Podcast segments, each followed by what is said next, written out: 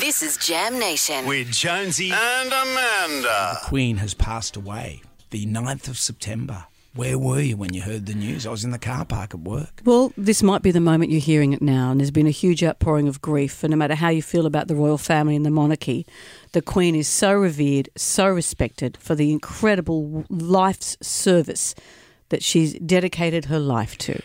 You know, she had a, a quirky list of top 10 songs, uh, which has been put together. Will this come up on the uh, iHeartRadio playlist, do you think? Well, uh, maybe it should. She liked a musical. She loved this. Oklahoma, where the wind comes sweeping down the plain, and the waving wheat can sure smell sweet when the wind comes. That's right Howard behind Keel. the rain. Howard Keel. She also liked this one. Anything you can do, I can do better. From Annie Get Your I Gun? can do anything better than you. Oh, you can. Yes, I can. Oh, you can. Yes, I can. Oh, you can. That yes, could be I our can. theme yes, song. I It could. what else? Anything This one's can- quite emotional. This was called Sing. It's Gary Barlow and the Commonwealth Band featuring military wives. The Military Wives.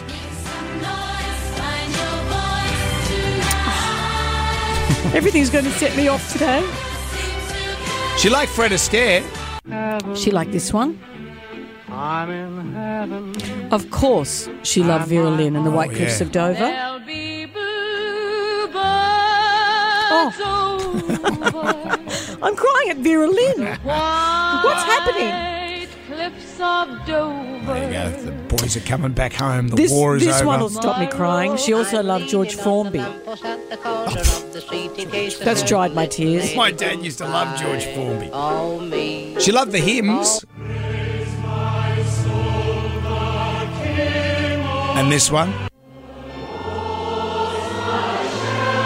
Number nine on the list. I don't know this Lester Lanin medley. What's that? Oh, there's her dancing days with Prince Philip. She liked a good regimental march as well. This is number ten.